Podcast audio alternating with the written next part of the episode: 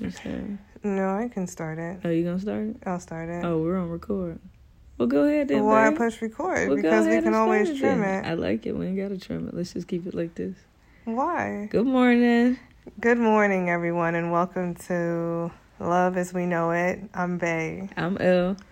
and we are just two women that are here to discuss love, life, and literally everything in between. Big facts. When I tell you, if, if Ella Big co-signs anything in life, it will always be big facts Big facts. every time. We're excited to be in this platform to speak to you all. Um, in four days, I'll have a whole wife, and we'll have a lot to talk about. Not that we don't have a lot to t- discuss right now at this moment in time, but we will have even more to talk about at that time. Uh, so we just wanted to welcome you guys to the podcast. This literally is anything goes. Big facts.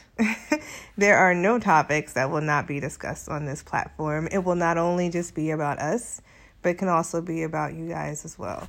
And we fully intend to incorporate as many things that you guys would like to talk about, stories you'd like to share.